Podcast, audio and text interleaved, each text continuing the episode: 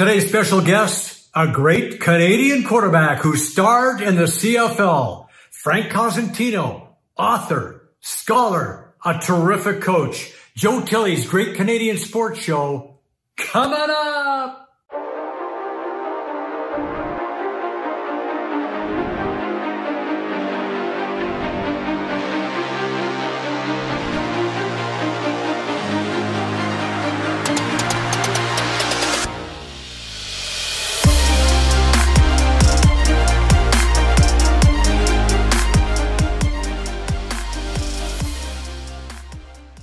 Welcome to the program. Today we have on the show one of my heroes when I was growing up.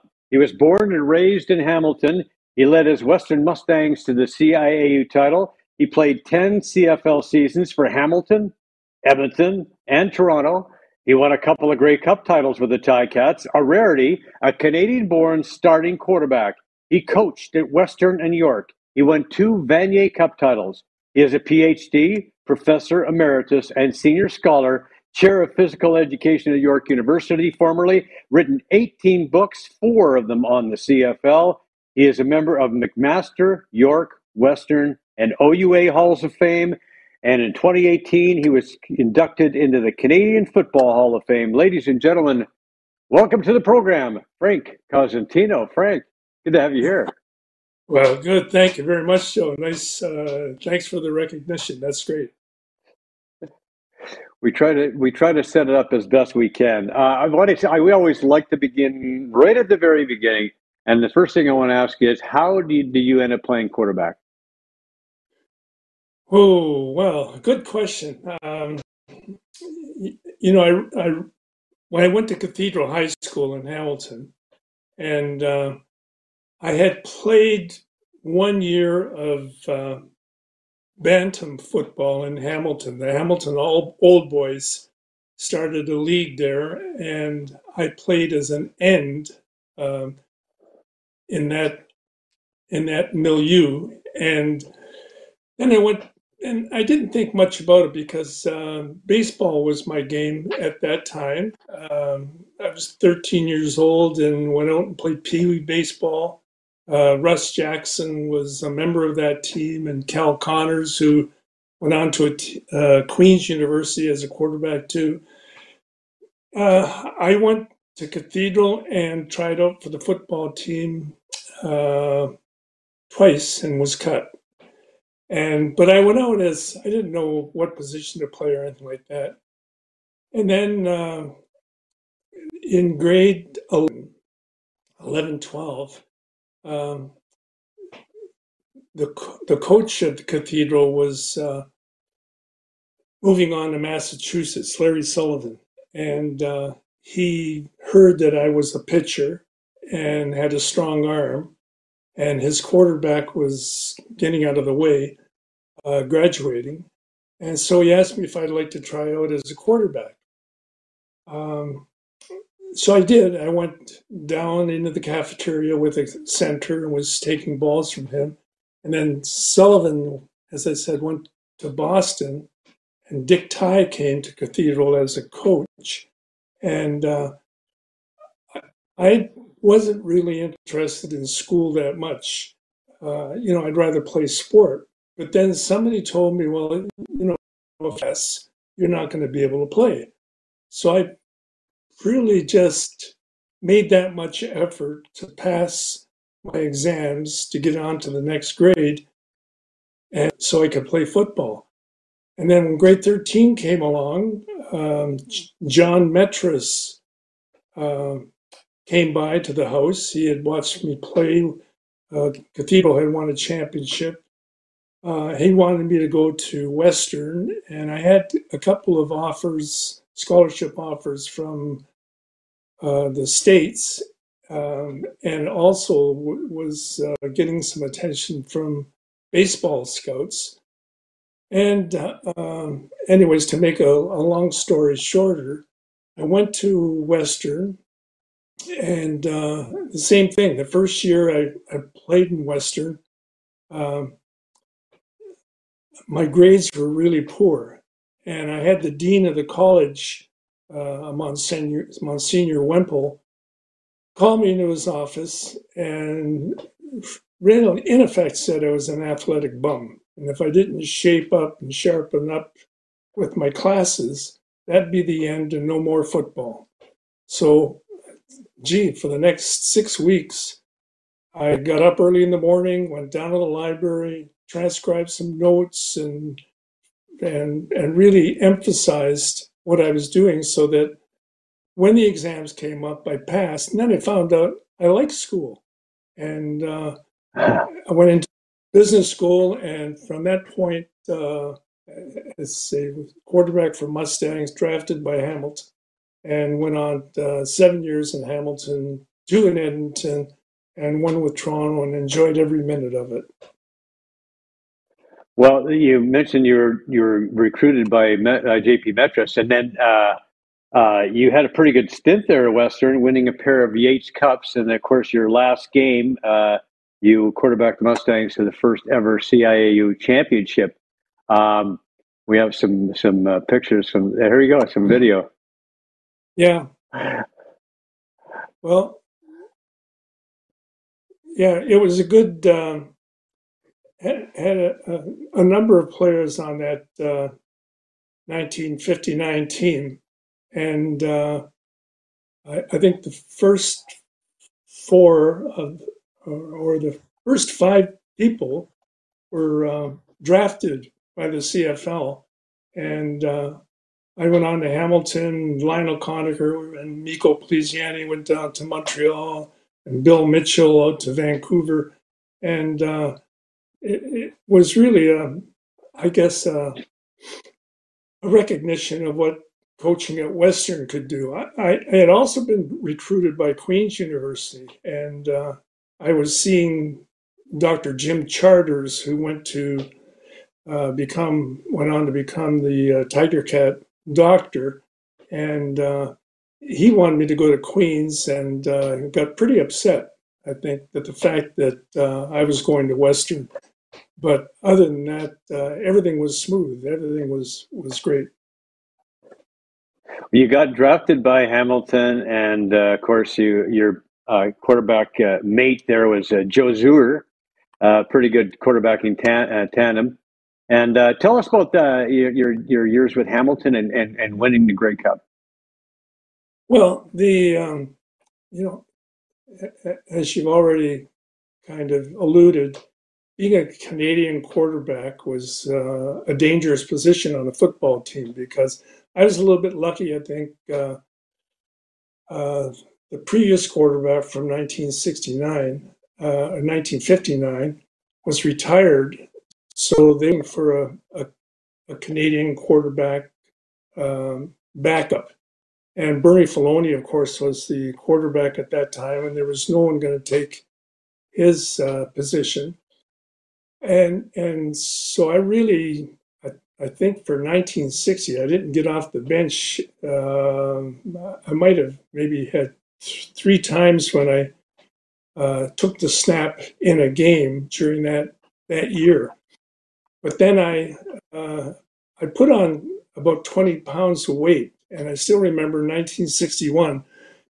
Um, I went to the training camp and was walking down the hall, and Jim Trimble, the coach, was coming towards me.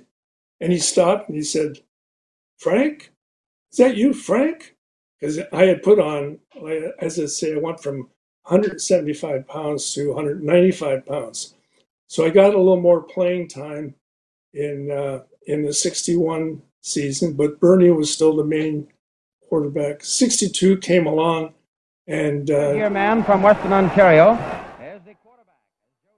Oh, uh, I don't know if you want me to go on now or not. Yeah, yeah, go on, go on. That's just uh, some nat sound, natural sound for the video, right? That's great. Okay, here you so, are with the Ticats. sixty-two was the year that Joe Zuger came, and uh, Joe ended up playing defensive back, and Bernie was still the number one quarterback, and I was the backup.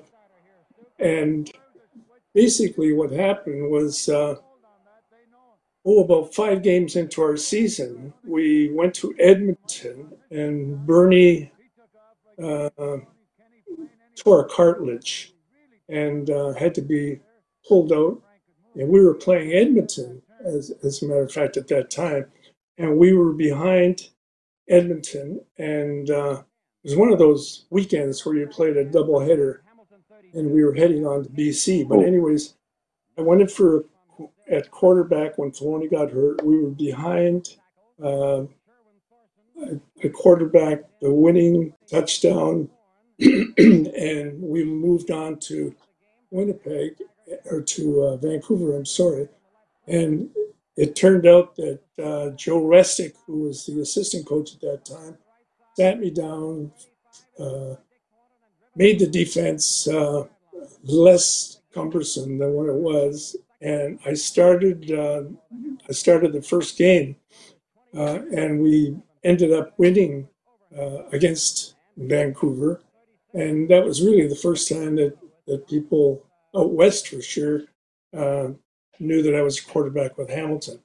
And came back to Hamilton, uh, started three more games, and then Joe, uh, who had um, now had who had become a quarterback. And so August, uh, I think it was August fifteenth, anyways, Saskatchewan came into Hamilton. And, and uh, Joe threw eight touchdown passes. I threw two touchdown passes and, and against uh, uh, a, t- a team in Saskatchewan that was kind of uh, banged up after their their weekend. And then, uh, so Joe started uh, the rest of the season. And in the Grey Cup, uh, well, the Grey Cup was a sixty-two game. And that was the uh, the game where the Fog Bowl rolled in. And um, right, yeah, the second day I ended up playing. We were behind, but we couldn't uh, catch up with that. And then Joe and I just uh, kept going uh, right through to sixty-six, and wasn't a competition as much as uh, we were helping each other out, because uh, we were both kind of learning as we went along as to what the coaches wanted and what we could do. And uh, I, I enjoyed playing with Joe very much, and, and still keep in touch with him.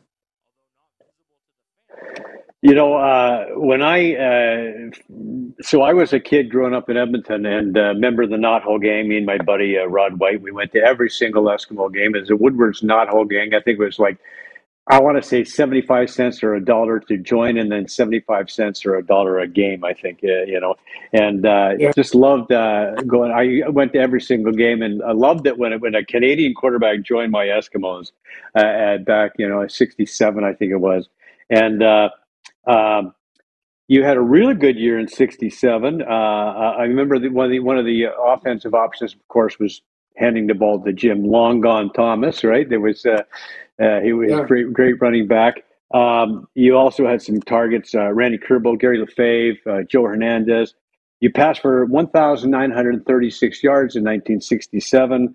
Uh, you had a really good defense that that forced fifty-two turnovers that year. Uh, team went nine six and one. Now, uh, tell us about your, your time with Edmonton, because I'm pretty sure I stood outside the dressing room and got your autograph along with a lot of other guys. Oh, well, well I, yeah, I I know you were from Edmonton, went to the University of Alberta, as, as did I. But yeah, sixty-seven, I think, was the pivotal year. Um, there was a big trade between Hamilton and Edmonton. Uh, Tommy Joe Coffey was uh, mm-hmm. sent to Hamilton. Uh, and of course, the Edmonton fans probably were really upset, because uh, Coffey was the number one guy out in Edmonton at that time. Um, but I was traded to Edmonton. And also, Don Southern uh, was part of the package, but Southern didn't want to go to Edmonton. And so he decided a deal would be worked out with Ottawa, and he went to Ottawa, and uh, Hamilton ended up with uh, uh, a big offensive, or, or Edmonton ended up with a big offensive uh, tackle. And uh, sixty-seven, uh, Terry Baker had had won the Heisman Trophy four years earlier and had played with Los Angeles Rams. And he was also signed by Edmonton. And I think what, what Edmonton was expecting was that Baker would be the first string quarterback and I would be a, a backup. But all through uh, training camp and then into the season and right into, uh, I think, the tenth game of the season, um, I had started all the games, and our, and our record the previous year, Edmonton was six, nine, and one. And uh, I, I had in my contract that if if I if the team had a better record than that, as and my quarterbacking was a significant part of that, uh, I'd get an extra two thousand dollars for that. And Norm Kimball, uh, true to his word, backed that up, and I ended up getting that. But getting back to Terry Baker, uh, Montreal was coming into Hamilton. Montreal was in last place. And for some reason, uh, Neil Armstrong took me out of the starting positions for that game because I guess they wanted to see what Baker was capable of and uh, whether he was going to be earning his money with them. And they won. Uh, Edmonton won. And I, I wasn't miffed or anything like that. The next game we played against Calgary, and Baker started again, but the problems came up, and then I was sent in uh, as relief quarterback and uh, took the team from behind, and we won that game. And as you mentioned, so we ended up with nine, six, and one. And made the playoffs for the first time in three or four years. Now, we lost the playoff game in uh, in Saskatchewan, and uh, actually uh, Baker didn't play the next year. Uh, he he played half the playoff game as well, but it was a it was a a, a good team. Uh, You've mentioned some of the players. I think uh, Long Gone Thomas was was kind of a he could he could bail out a quarterback anytime because uh, he had great speed and he always wanted to run the ball. We had Art Baker as a fullback on defense. Uh, Lagrone uh, and oh yeah, Pike. Yeah, they, they were they were some good players. And as you say, the Knot Hole gang down in, in Edmonton and Clark Stadium and so on, uh, was just terrific. But halfway through the uh, next season, sixty-eight, um, we were kind of having rough spots. And uh, one of the reporters made mention of it. I was getting some pretty bad press from Wayne Overland in the in the Journal. Mm-hmm. But anyway, Mm-hmm. But anyways, um, uh, Neil Armstrong and Ray Yock decided to call all the plays and send the plays into me, and we had a terrible game. And so after after the, the game was over, I made the mistake of, of saying, "Well, at least I know it's not my play calling because every one of those plays came in from the bench." Well, that was it. I didn't. I didn't play another game until the playoffs when we were playing Calgary again. I was sitting on the bench. The team got behind, and uh, I went in and threw a touchdown pass, made it a little closer. But uh, then I was traded to uh, Toronto, and uh, it was kind of interesting because I, I was keeping in pace with uh, Ralph Goldston, who played with Hamilton, but now was an assistant coach with with Montreal. And he was keeping me busy. He said, look at, you're on the trading block and we're trying to get you. So I didn't say anything, but but I was surprised when uh, Leo Cahill came across and decided to trade for me. They sent Alan Irwin out to Edmonton, and uh, I came into Toronto, where I had the most great experience of my playing career there. I just, uh, it was a great bunch of guys. Started off uh, going on strike over uh, training, uh, training camp prices and things like that. And Leo Cahill, uh, a great guy to play for. That was just before the, uh, you know, the, the Leon McQuaid fumble, uh, uh, Grey Cup and all that, you know, that was uh, just before that. But though all those guys were there. So you mentioned Leo. What was he like to, what was he like to play for? Well, you know, he, he uh, I, th- I think he was terrific. And I'll mention a little anecdote in a minute, but uh, Cahill got it across that most of the guys on the team were rejects with other team. They had been shipped off because they thought that they couldn't do anything with these guys. You know, you had a guy like Bobby Taylor, uh, who who was provocative all the time and everything like that. And di- different guys, uh, myself included, coming and being traded, and Paul Markle coming from, you know, But but anyways, uh, Leo fostered that to get people working in the same direction, and uh, we didn't. We got into the playoffs. We ended up uh, and we played uh, Ottawa in sixty-nine in the in the Big Four finals, uh, the Eastern Conference finals, mm-hmm. and we won the game, first game by eight points, and. Uh, And Leo made the great quote, uh, that only an act of God can stop us from winning, going on to the Grey Cup. And we down, we went down to Ottawa. It was two games total point. Down to Ottawa, it rained, it sleeted, it snowed. Uh, on the Saturday, Ottawa had their broomball shoes. We had our, our cleats. We were sliding all over the place.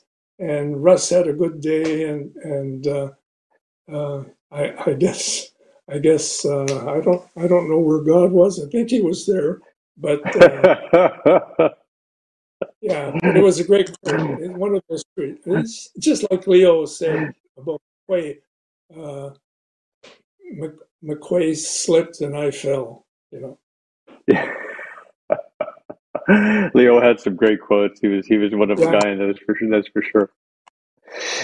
The uh, yeah, that, that's that's funny how he, he tried to motivate you guys. And Russ Jackson, what what are the chances of you and him being baseball mates, uh, teammates, and then both turning out as as uh, probably the last two regular season starting quarterbacks that we've seen in the C F L, the regular court starting quarterbacks we've seen in the C F L that were Canadian born and raised for yeah. you know.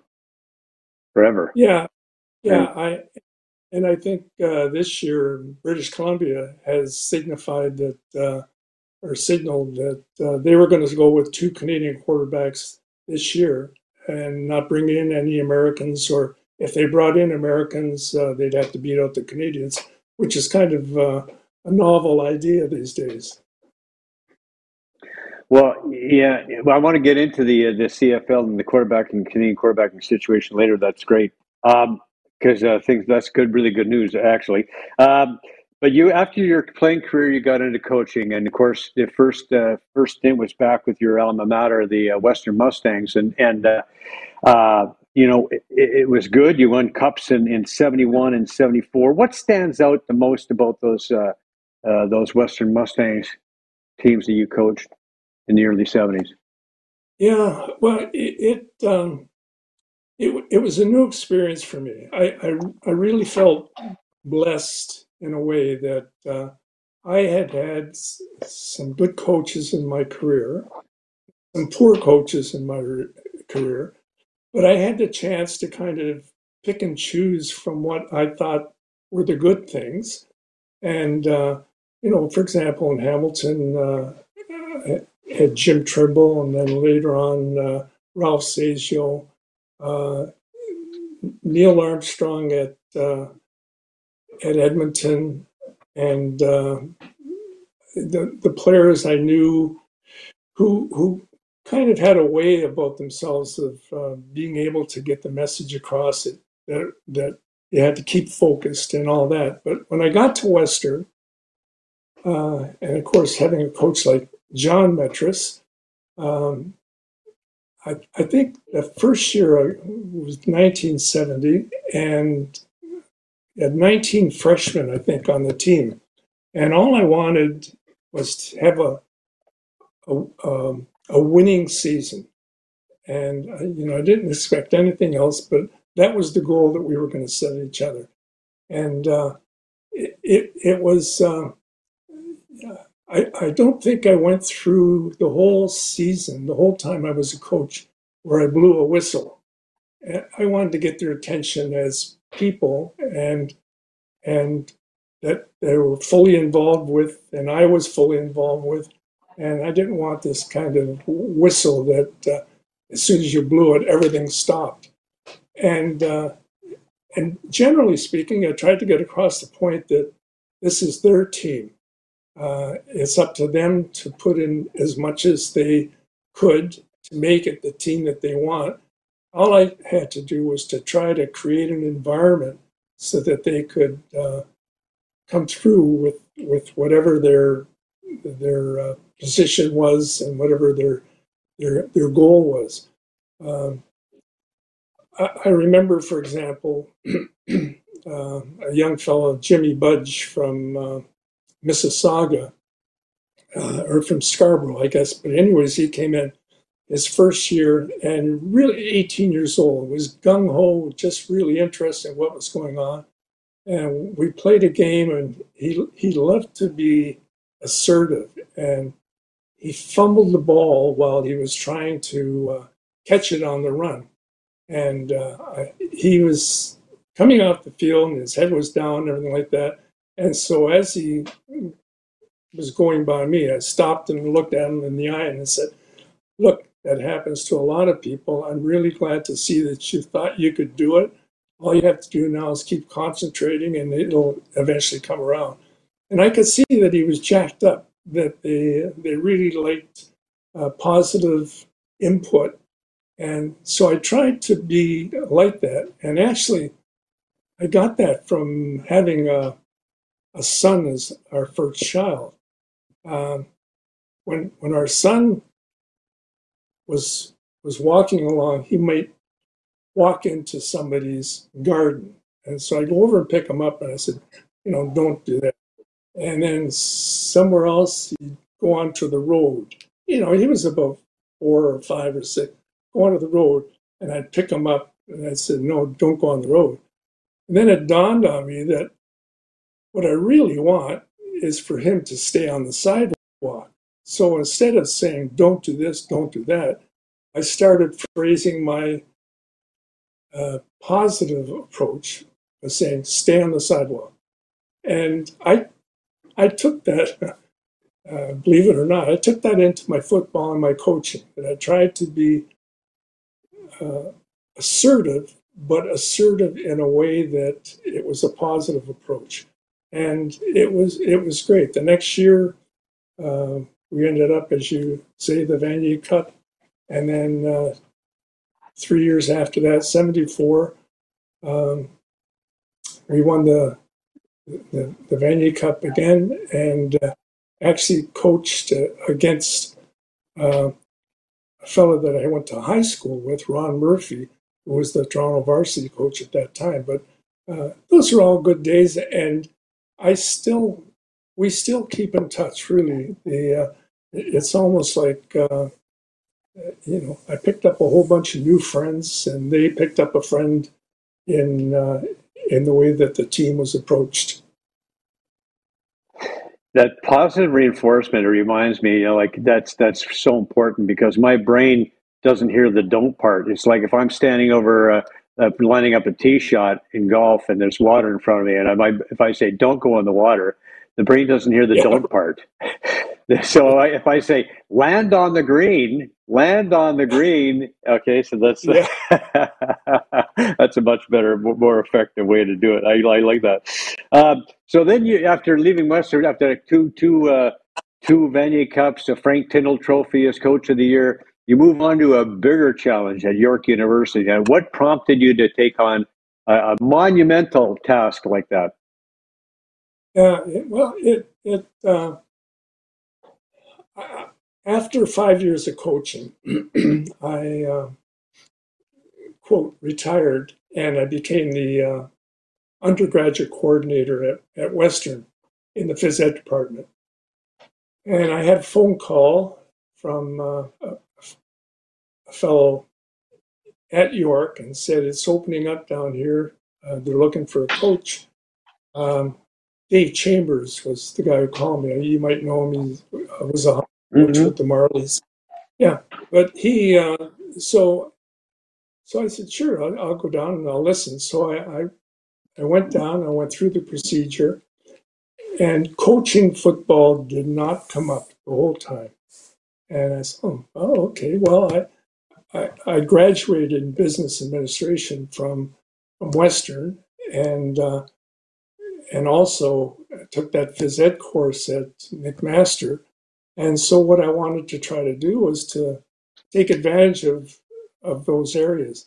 So I, I took the job, and uh, gee, in seventy-six and seventy-seven, the team didn't win a game. And I was under a lot of pressure from the faculty, who felt that the physical education program was being, um, uh, well, people people thought that because football was bad, that the, the physical education program was not a good, and it was a great one. Right. So I didn't want to uh, drop football on my watch at all. So I said, well, so I decided that I would coach for three years and find out, and, and this was in addition to being the, the chair of the department and teaching a course and so on. And I wanted for myself what what the problem was. Well, it turned out uh, the first year we, I think, won four games and we got to the playoffs. Uh, Anyways, we had, for York, we had a relatively three years. I think ended up with twelve and twelve. Um, but but we hired a new coach and gradually uh, brought football back to the point where uh, I, I think they're they're still not there yet, but they're uh, they're much better, and the university supports it tremendously. Uh, as it is now. So I'm quite happy that I, I listened to myself to see if I could find out what was going on. And even in the, uh, um, the locker room, it was all set up for intramural sports. And there was no, no space, like a, you know, with lockers on the outside, the perimeter of the dressing room, uh, so that the coach could stand in the middle and address everybody. And kind of an interesting thing, the the, the first uh, first game that we played at, at York, uh, first league game in in seventy-eight, I at home I I typed out the Western fight song that every time Western won a football game, they'd gather after the game was over in the locker room and they'd, they'd sing this song. So I decided to write it all out, but put it in York lyrics. And then uh-huh. that morning, we called a, a meeting at ten o'clock for the two o'clock game. And so I handed everybody a piece of paper, sang the opening verse for them, uh, encouraged them to sing it. Uh, And and I said, we're, we're going to sing this after this game is over. Now, we haven't won a game in two years, and plus the, the training camp. And you know what? We won. And so the, the, the players normally, they, they couldn't get off the field fast enough because, you know, people were going to say, what's the matter with you guys, and everything like that. This time, we had trouble getting into the dressing room because all the, the girlfriends were there and the guys and everything like that. But yeah, it was a lot of fun. You know, uh, it, it's we uh, Angela Kios has played for you at York, and when you were inducted into that school's Hall of Fame, this is what uh, Angela had to say about about you, Frank. Vic, if we can play that clip.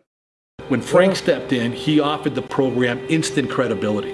Two Grey Cup rings, four Grey Cup appearances. Everywhere he went, you know, success followed him. And he was a man that created energy around him. Within his first year of coaching, he went from an oh for team to a four and three team. The quality of the individuals that he drew into training camp from high school that year was tenfold what we had. They came in because of the quality of Frank himself. He had integrity in what he did, and he did it in a manner which wasn't forceful. It was soft, and you listened, you followed, you knew he was your protector, and he was leading you down the proper path. He gave us personal time that allowed each of us to feel we were significant in the overall outcome and success of the team's achievements. That's not only the players, but that's the other coaches, and that's the ball boys. That was everybody around him. Beat Western, and that was the first time that a York team, football team, beat the Mustangs. And we know as the players, and coach knows this too, that Western cried like babies after they lost that game. That year, he took us to a national ranking, number five. Coach Cosentino coached first two All-Canadians that York ever had. He had ten of his players drafted into the C F L. He had thirty-two O U A All-Stars. He was coach of the year his first year at York. That is uh, pretty high praise, eh? Joe, you're going to spoil me. You put all those things on. Yeah, that's uh, yeah. Angelo Kios was just a number one player, person.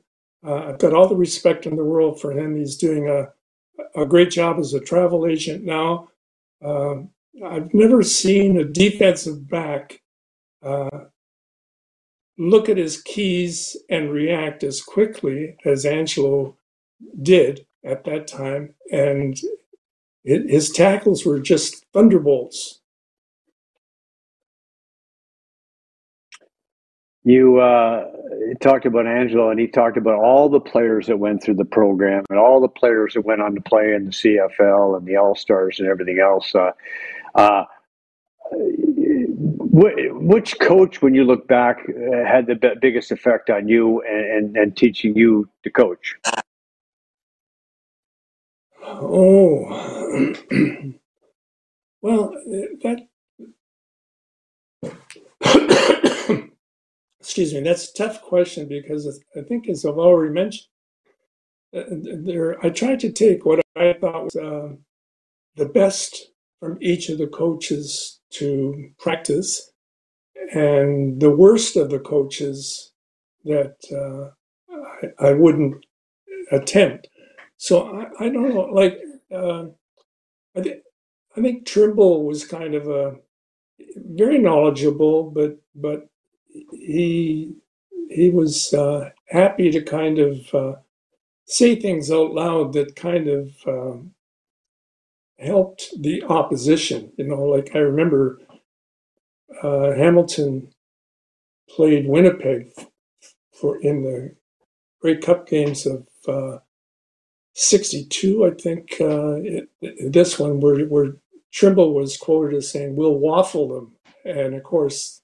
That's all the all, all the opposition players need is to put that up on the bulletin board, and that extra uh, extra input into their play. Yeah, yeah. Seisha was uh, uh, very knowledgeable, very, very controlling, uh, knew his stuff, but you had to do it his way, and.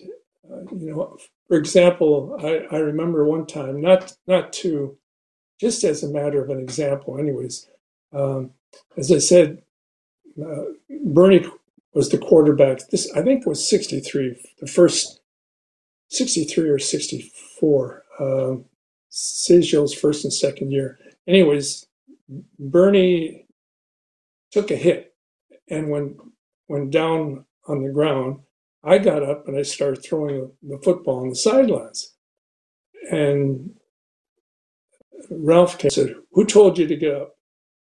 I I I, I was stunned. I said, "Well, I, nobody told me. I, I saw Bernie's hurt down there, and if if I have to go in, I want to go in warmed up." He said, "Sit down. I'll tell you when to go in." And you know, that was it. Now th- that was just the way Ralph was. I don't know what was going on in his mind, but that's something that I I wouldn't uh, pass on. Um, Neil Armstrong was probably the most organized guy, but but still he he uh, wasn't able to get through to his players. I, I don't think as much. Uh, and Leo, uh, as I mentioned before, he kind of had this this approach of uh, putting the guys on the bandwagon and show the other people that uh, you're a lot better than they said you were. And then John John Metras was just uh, kind of a father figure. Uh, the year I went there, fifty-six was my first year there, but my father had died in in fifty-three, and uh, Metras had taken time out to come down uh, when he was recruiting me, drop over and say hello, and and uh, um, so it's it's hard to say. They're they're. Uh, All good people, but they all approach a problem in a different way. The uh, you know, in in twenty eighteen, you were inducted in the Canadian Football Hall of Fame, and uh, uh, the, in the builders category. Although I mean, you played you you played at a time when there were thirty-two roster spots uh, on a team, and you not only made the roster spot, but you played and you started, and and, and you you were a great quarterback. Um, Tell us about that experience of being inducted in the Canadian Football Hall of Fame. Yeah, well, uh,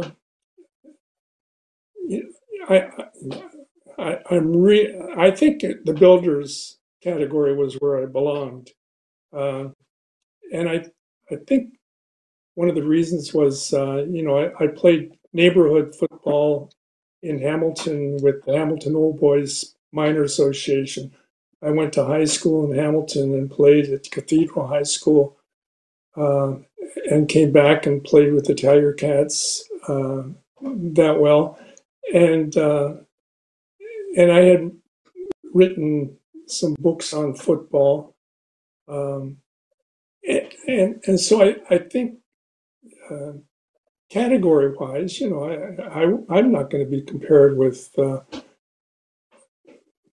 from whatever quarterback, uh, you know, Anthony Cavillo or like that. Yeah, Russ Jackson too. In fact, I think uh, Russ has often said, uh, he says, "Well, I didn't want to get into the position where Cosentino was in over uh, Hamilton, where uh, he wasn't really going to get a shot over there." And I, I kind of silently said, "Thanks, Russ." But uh, yeah, I, I. Um, So I, I was really happy. I was surprised, um, but but I think when I look at the category of uh, uh, of, of a person who,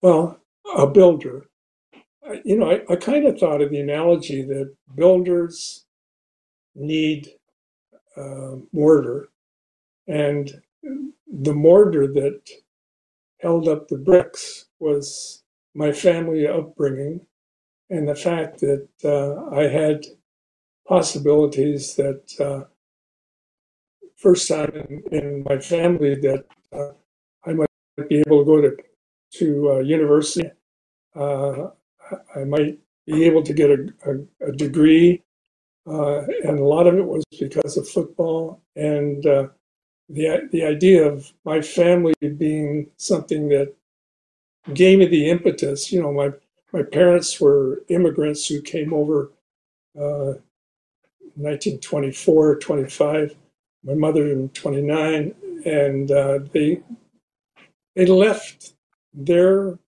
you know, Italian heritage to uh, have opportunities for us as children. And I wanted to try to take advantage of that. And and so being a builder, I think, uh, you know, I, I got the old, uh, I remember in Toronto one time, I saw this quote, the, uh, the Italians came over as uh, immigrants who helped build the city, and today they own it, type of thing. But, but it, yeah, it it, uh, it it was something I'm, I'm very thankful of and very pleased about, and uh, try to live up to if I can. Uh, okay, so Frank, our producer Vic has asked if you can slide over to your left just a smidge, because you're you're facing. Yeah, there we go. Okay, so now I want to talk about your your your your book uh, penmanship. Uh, you've written four books uh, on the C F L, eighteen books in total, and uh, but you covered the C F L incredibly well from nineteen oh nine until today. I just finished reading uh, Home Again, Canadian Football from nineteen ninety-four to twenty fourteen. I just I, I forgot how much had happened in those, you know, twenty some years, twenty, twenty-one years, whatever it was. Uh, but we you started with the U S expansion, and and it was like it was crazy. Uh, uh, Baltimore was a huge success story, but you also had Birmingham Barracudas, Memphis Showboats, San Antonio, Texas, Las Vegas Posse, uh, well-heeled ownership, big stadiums, appetite for pro pro football. It seems like in some ways it should have worked, but it didn't. Uh, well, what what do you think happened uh, with, with with the U S expansion? Yeah, well, incidentally, I'm uh, on the sequel of that, uh, and hope to bring it out within two years. But um, I, I think the reason why this, Larry Smith wanted to go to the States was financial. Um, they just weren't drawing crowds. Uh, they couldn't keep up with what was going on. But I think, I think the thing that happened really is uh, you couldn't compete with the N F L, and and minor football, football which isn't the N F L, no matter what the league is. It's, it's not going to be accepted, whether it's the X L, the United League, and, you know, they they they simply people simply are in love with the N F L, and uh, and they, they the Canadian game that was coming down, it had a whole bunch of things going for them because uh, uh, nobody knew their personnel other than uh, some of the Americans uh, were recognized because they had gone to an Amer American school. But but I I think the crowds uh, and there and there were there were gaffes too. Uh, Las Vegas had a team, and they, they I think, as you might recall, the, they sang the uh, Canadian national anthem. Oh yes. At the words and the song as they were going along, uh, but but eventually a good thing did come out of it. And you mentioned the Baltimore uh, Stallions at that time, because uh, you remember that Montreal had dropped out of the league, and uh, Ottawa had was on its way out, but Baltimore came up and and really became the Montreal franchise, and uh, they they won. Well, they, Anthony Cavillo and uh, uh, his gang uh, came came up, and and eventually uh, they they they were the major team for about ten years, I think, uh, when they came up. And, and fans from Baltimore, you, you know, I think you recall that the uh, Baltimore Colts had been moved in the middle of the night from Baltimore over to Indianapolis, and uh, the fans were really upset. And and when the when the Baltimore Stallions, and they couldn't they couldn't use uh, the Colts name because there was uh, um, they, they, they it was taken. So, uh, but. the, the, the crowds they had were fifty to fifty-five, uh, fifty thousand people sometimes, thirty-six thousand people, and everything like that. And, and it pointed out to the N F L that uh, they wanted to have that market back again. So they eventually had a uh, another team that they brought in, uh, started off with, and that's why the Baltimore Stallions had to come. Ravens. Uh, yeah. So, right. Uh, but it, it was, uh, you know, uh, it was something, I guess, that the league had to do uh, because they might get some money from the franchises that were created. And uh, it, it kind of at least gave them another pedestal to get onto and to rebuild. And uh, C F L is always always seems to be at a point where they have to try to uh, um, be creative and be more entertaining. And even these days, there are polls going out and saying that's that's what they have to do to to to bring in uh, more fans uh, to compete with, you know, basketball, with baseball, uh, all those, the Maple Leafs and everything like that. What uh, when you when all said and done, what would you say that the American expansion uh, experiment did for the C F L? Was it uh, did it hurt the league? Did it help the league? Did it save the league, or did it almost kill the league? Where where where would you stand on that? Yeah, I, I I think a little bit of all of those, Joe. It, I think at first it uh, it hurt the league, um, and then as uh, the novelty came along, uh, you, you remember they uh, Baltimore ended up winning the Grey Cup, uh, and and as, is the only American team that has ever won the uh, the Grey Cup, but. But I think they gave back what they got. They, you know, the Baltimore people got their game back with the new franchise. The old franchise, uh, the Baltimore for Life team, or the Baltimore Stallions, however they were called, uh, were were brought up to Montreal and made the league stronger at that point. And uh, so I think it was a little win-win all the way around. You know, in your book, you talk about some crazy times. I mean, there was a commissioner roller coaster going on there. Uh, uh, there was, and, and you know, in and out, and and Larry Smith, and then uh, then it was uh, uh, uh, Mike Lisco, and then uh, Tom Wright, and, and then Mark Cohon. Uh, Tell us a little bit briefly. Uh, I mean, it touched a lot on the book, because I, I highly recommend you read. Anybody read who's watching reads the book, because there's so much cool information in there. But tell us your sort of thoughts on that that that wild ride the C F L was on in terms of the uh, yeah. you know, commissioner du jour. Yeah, that, that's that's that's a good point, and I I think personally, this is just a personal opinion, is that. Um,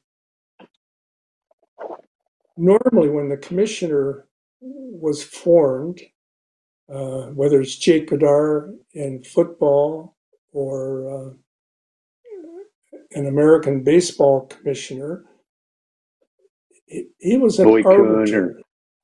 Yeah, and yeah. wasn't really uh, doing policy or anything like that. He, he tried to make sure that things um, were going well, and nobody was uh,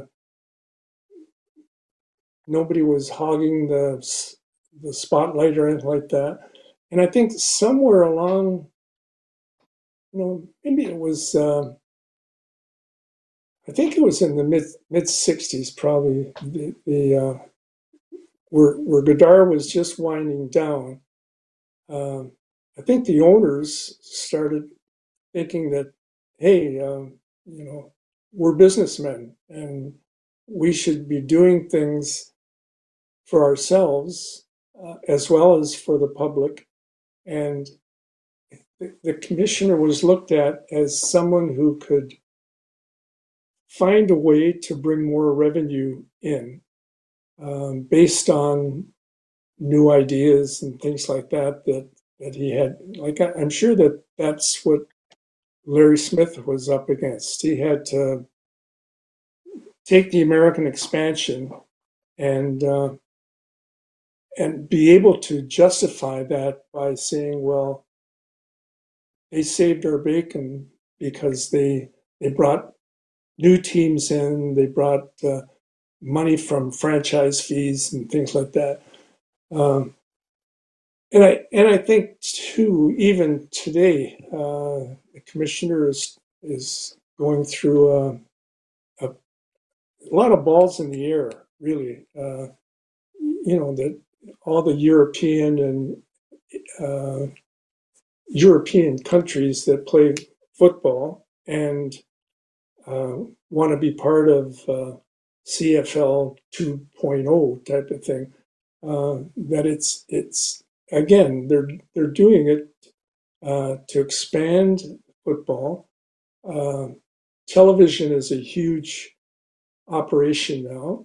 Uh, the the N F L has so much money coming in from television rights that, by contrast, Hamilton isn't able to do, or Canada isn't able to do that. And a case, case in point, well, you were with C T V for a long time, um, but there's only one, there's T S N does a great job, uh, no complaints at all. But I think somehow, if you watch an American N F L game, uh, the games are being carried by Fox News, by N B C, by C B S, by E S P N, uh, at the same time, um, different different N F L teams. And wouldn't it be wonderful if uh, we could get C T V, Global, C B C, Independence, also part of the package when T S N uh, is maybe taking the game of the, of the night type of thing. But but to their credit, T S N is paying substantially a, a good amount of money. That uh, if if they were able to bring that revenue that T S N is paying from other uh, other networks, I think it would be a great thing, and it would be a savior for uh, the C F L. Like uh, yeah, if Sportsnet was to sort of take a take a piece, take a package as well, because you know, in in the summer they have baseball, but uh, you know, there's there's a lot of opportunity for you know to put it on one of the Sportsnet channels anyway, because it's kind of come down to T S N and Sportsnet in terms of uh, you know, although C B C could would, would would be able to find room for it, I'm sure. It's just uh, for them, it might come down to the to the to the money. Have, but it could be yeah. a real money maker. Who knows? Um, so, um, I'm, if I'm looking at the stints of the commissioners, um, Mark Cohon seems to have done pretty well uh, when he was running the show. And when you talked about the commissioner's job, it kind of became, it sounds like a marketing position. Uh, but at the same time, the owners wanted that marketing guy to basically do their bidding. Like, you know, so then you've got different commissioner or sorry, different owners with, with different objectives and different, uh, you know, so they want to do have the commissioner doing different things. And it's hard for any anybody to have to jump through all those hoops. So it seems to me like by reading your book, what I what I got from Mark Cohon was he was able to become that si- single voice and is able to tell everybody, shut up, I'm speaking for the C F L. This is how how it's going to come down, and he was able to to uh, to achieve that which uh, the previous commissioners weren't. Yeah, you know, I I I, I think you're right, and uh, um, just before we're gone, I, I, I neglected saying Sportsnet as part of that package that is necessary as well. But Cohon, um, he had two pretty good terms, and. And and I think he was basically a marketer, uh, but at the same time, if if you got the commissioner being a marketer, Um, and I guess that's what the C F L wanted. That means that uh, there's there's time that he's giving up from being, quote, a commissioner uh, that is looking at the league in a wider scope than than just marketing. But marketing is important, and and and and I know. Uh, well, he he, I think when he got out. Um, I shouldn't say that. When you when you decide and decide a commissioner again, um, uh, I, I think he would be happy with the job he had done, and uh, he passed on something that uh, uh, I guess the league, when they, well, the league wasn't quite sure of of how their new commissioner was going to act. Um, but it, it's a tough position. I, I don't have all the answers on it, really. Right. Well, the the book touches on so many things, and it's like, uh, you know, the, the league has shot itself in the foot numerous times over the years, but but still we look and we see that, you know, five point eight million people watching the game in, in twenty twelve, uh, you know, uh, three point six five uh, million viewers a couple of years before that, and, and a couple of years before that. I mean, we've had consistently, uh, you know, the, the league continues. The league continues to, uh, uh, you know, draw those crazy, great numbers from, from, from coast to coast, year after year after year. Tell me, what do you think, uh, your, your analysis, where the league is, and, and would you say that they're in good shape now, could be better? Where, where are you at with that?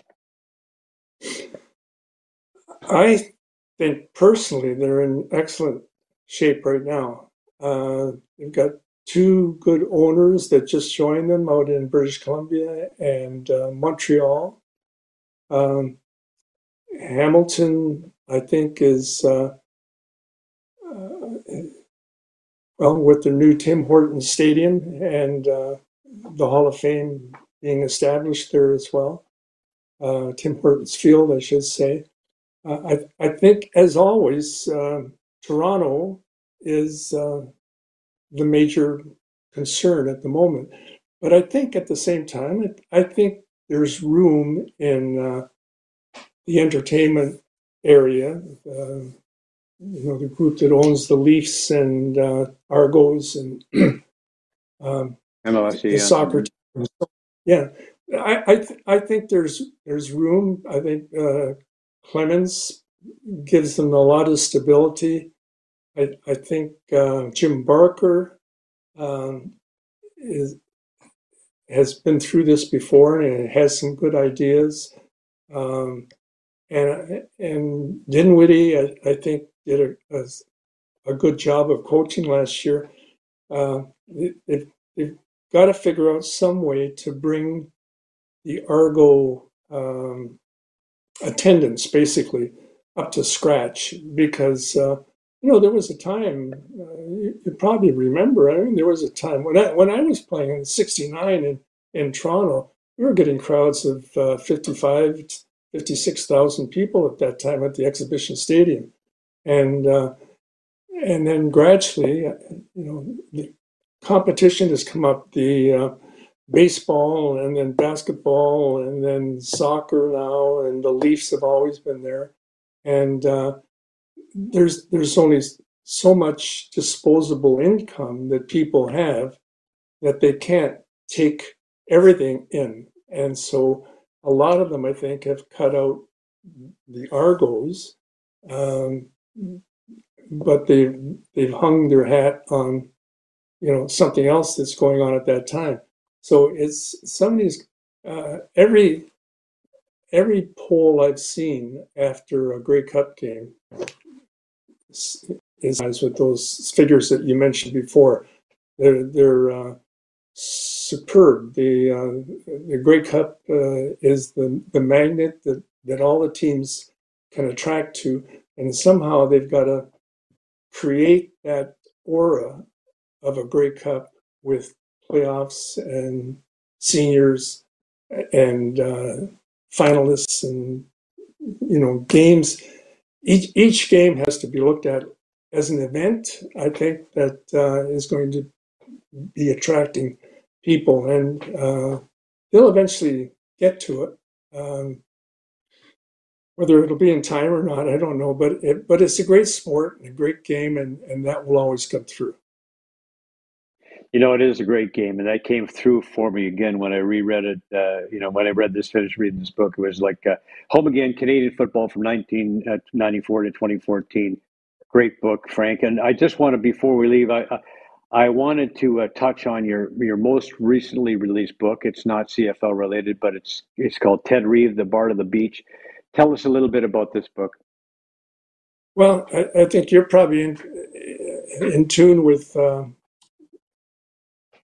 Uh, let me see. Ted Reeve was a sports writer with the Toronto Telegram, which went under uh, nineteen seventy-nine to eighty there, and and the owners gave him his own uh, column, and uh, so he was free to write whatever he wanted, and he had a unique way of writing because he uh, introduced poems and poetry and. Uh, Uh, in into his story, and uh, and not only that, he played uh, football with Palmy Beach, started the team, and uh, one of his stories he kicked off with uh, a little poem. He said, "When I was young and in my prime, I used to block punts all the time, but now that I am old and gray, I only do it once a day."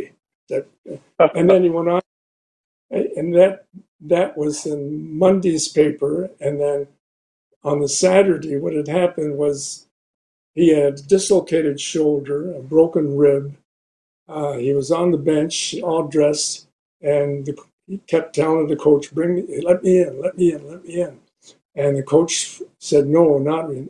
And so eventually, he said, "Well, heck with you, I'm running in." So I went in. He went in there, and. Uh, blocked a field goal or blocked a punt, and uh, and ended up uh, leading the team to the Grey Cup win. Uh, so I think so. I think that was nineteen thirty. But but he did all these he did all these things. He uh, had all these different uh, aliases. Uh, you know, uh, well.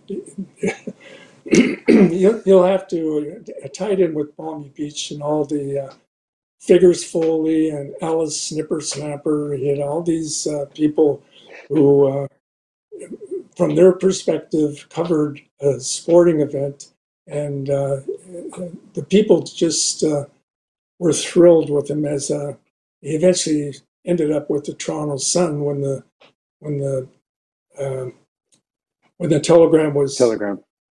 Yeah, when they, they they were sold and the Sun started, but uh, great guy. Well, you, you know, you can uh, get... uh, Paul Pass. Yeah, sorry, go ahead. No, I was going to say the the, uh, the the book. Well, a little bit. Of, uh, the book is available through uh, lulu dot com or through uh, my website valley old timers dot com. All right, thank you, Frank. We'll look that up. And also, uh, our, our um, Paul Pascu, who who provides uh, uh, a lot of our video, uh, he also recommended Hockey Gods at the Summit about the seventy-two Canada-Russia series, which you wrote. I mean, so, I mean, you've got a lot. Uh, you cover a lot of area here, Frank, and and definitely uh, the uh, Bard of the Beach, Ted Reeve, Bard of the Beach is is the book that I'm reading next. So I'm looking forward to that. I want to say, Frank, it, it's been awesome having you on the show. Uh, as a guest on Joe Tilly's, what we got here, Rick? Joe, thank you. Western's fight song. Uh, oh, that. Uh, well, you. I should have mentioned that. You know, when I was uh, when I was uh, teaching at York the first year, I was coaching. And I was doing history at uh, on my PhD at Alberta. Anyways, I came across this uh, "Hail the Conquering Heroes Come," that uh, when people went into a, uh, an event and they won, uh, and they were met with a band, they played this uh, song from Judas Maccabeus, uh, an opera, and uh, and so I liked it so much that I went to the band, the Western band, before our, our season started in nineteen seventy, and I asked them whether they could play that when the, we were coming out of the dressing room. And uh, so they picked it up, and uh, I think they're still playing it to this time. But uh, when you mention the sc- school band, uh, it, the, I you know I, I can't sing. The song goes da da da da da da da da da da da da da da, just like that. But um, but it was it was a nice nice touch, and I enjoyed doing it. Frank, I want to thank you for being on the show. It's been a pleasure, and absolutely for me, and, and I'm sure all of all the folks watching will really enjoy this as well. As a, as a guest on Joe Tilley's Great Canadian Sports Show, we have some uh, great clothing for you from Classic Imports, and uh, so we'll hook you up with the, with our buddy Jeff. And Frank, uh, thanks again, and, and it, it's been a pleasure. Joe, thank you very much. I, I really appreciate it. I hope I wasn't too long-winded, but... Uh, You're a great guy, and it was a pleasure to be on the show with you. Well, we, it's stories we, we love to hear, and I thank you, Frank, and, and, and don't worry about that. Okay, we got some more sports when we come back. Thank you, Frank. Yeah. Guests on Joe Tilley Sports receive a gift certificate from Classica Imports. Top-of-the-line imported men's clothing. Check out the Classica Essential Collection now. Go to shop classica dot com.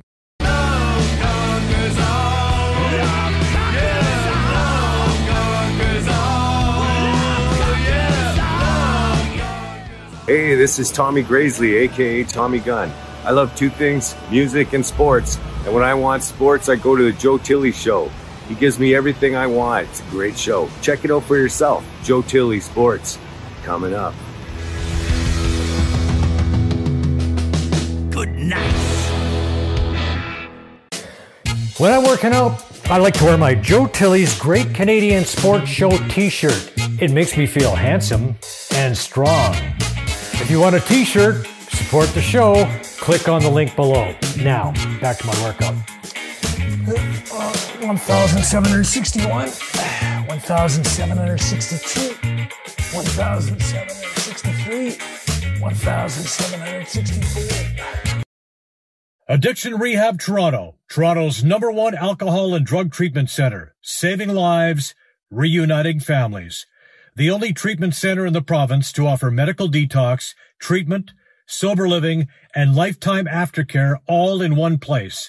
Our unique and specialized programs are designed to equip our clients with the tools to successfully lead a life of dignity, respect, and purpose.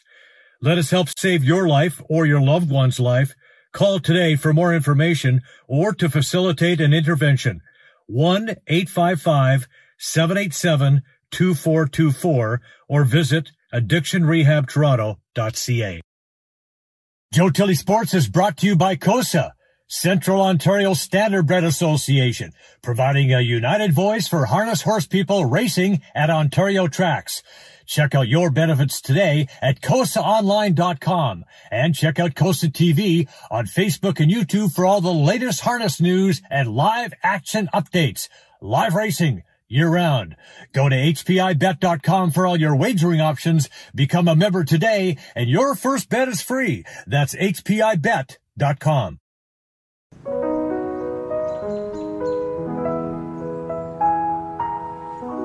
Slow play. It's a slippery slope. First you go looking for that lost ball, and then everything goes sideways. There are a lot of golfers on the course. Make certain of your point of entry, look quickly, and move on. Remember, we're here for a good time, not a long time. Find anything, Bob? Not yet. Visit more golf dot c a. You'll find everything a golfer could need, from balls, gloves, and clubs, to custom fitting opportunities, training gear, and more. When you go to more golf dot c a to log in and make your final purchase, don't forget to enter promo code J T Sports to get twenty dollars off. Go to moregolf dot c a today.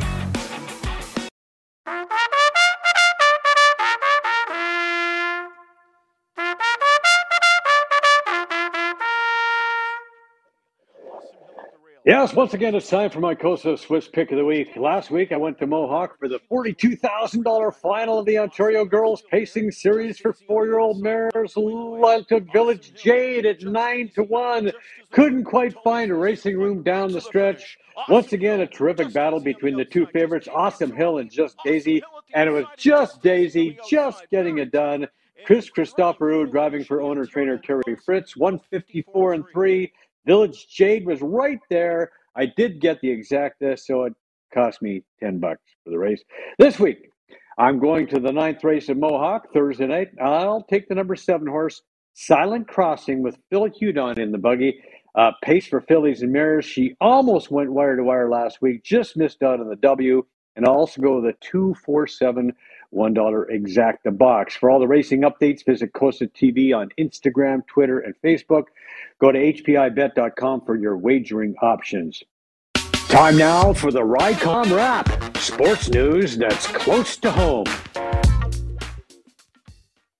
Wow, so much for taking advantage of the easy part of the schedule. Uh, For the second time in eleven days, the Maple Leafs gave up five goals in a loss to the Buffalo Sabres, who had the second worst win percentage in the conference coming in.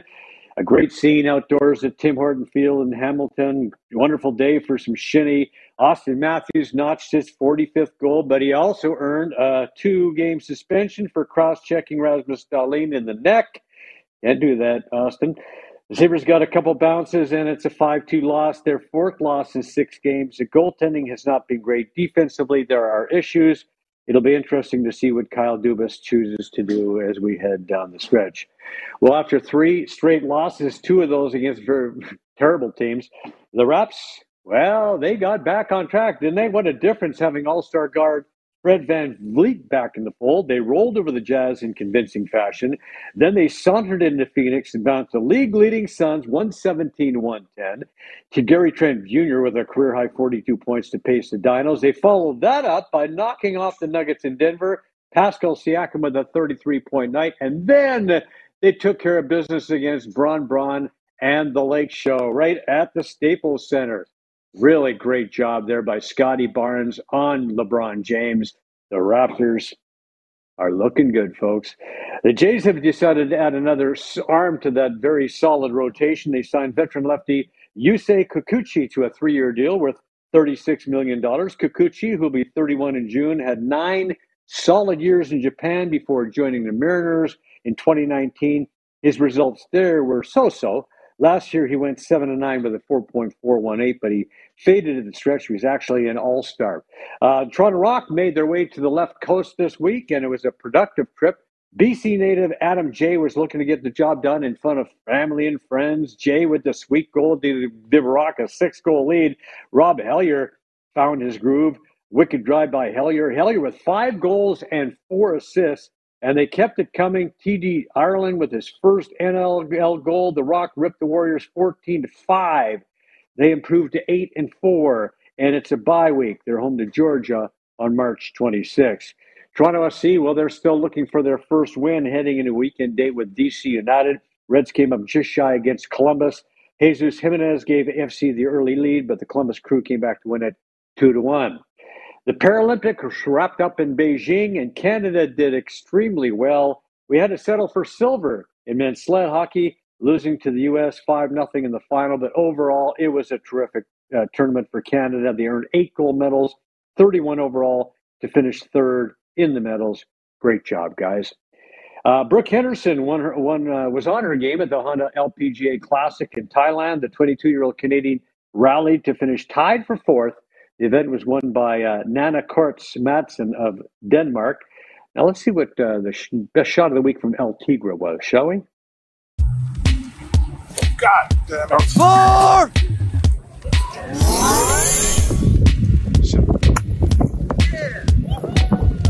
Wow. Did you see that? Some golfers just don't want to take a stroke, so they'll slide out of the water. Woo! Today's environmental tip, use fewer plastic bags. Plastic bags are made from fossil fuels, and that has a negative impact on the climate. Drains clogged with plastic waste can contribute to major flooding. Plastic bags harm wildlife in numerous ways. They may ingest the plastic, or animals can get tangled in discarded plastic. Rycom, passionate people who turn complicated business problems into simplified technology solutions. For public and private sector real estate, properties, portfolios, and enterprise customers. Optimize and future-proof smart buildings from the ground up. Smart tech solutions, the latest in fault locating, base building network design, managed services, cybersecurity, data analytics. Our fault detection will support all smart strategies, define projected outcomes for capital planning, and reduce environmental impact. Rycom, smart protection solutions. At Rycom, we're building a path to a smart and environmentally friendly future and a carbon-free economy. And we want to thank all the folks who make this show possible. These are friends, trusted business associates, and all-around great people.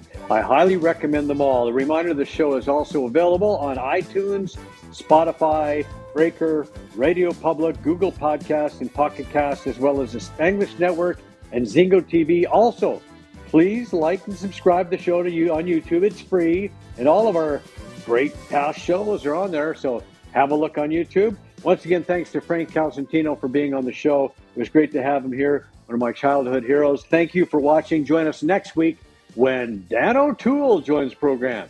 We'll see you then. Joe Tilley's Great Canadian Sports Show is brought to you by Brian Gribben Insurance Planning, helping you solidify your financial future. At B G I P, what we do that's unique in the marketplace is we show people how to spend and enjoy their money in their early years of retirement without the fear of running out. Also, we're able to do this without you having to change financial advisors. Please look us up at b g i p dot c a today, and let's book a thirty-minute phone call to see how we can bring value to you and your family in your planning. Call Brian today for all your retirement needs. We did. nine oh five, six eight six, five six seven eight. Do you want to buy or sell a home? Could thirty-one years of real estate experience help you? Why not speak to an amazing team that loves to overpromise and overdeliver? Aldo has a tremendous team of experts on staff. They are committed to making your next real estate transaction smooth and comfortable. Call four one six, get Aldo or visit get aldo dot com. Brought to you by M N P, a leading Canadian national accounting, tax, and business consulting firm. M N P proudly serves and responds to the needs of our clients in the private, public, and non-for-profit sectors.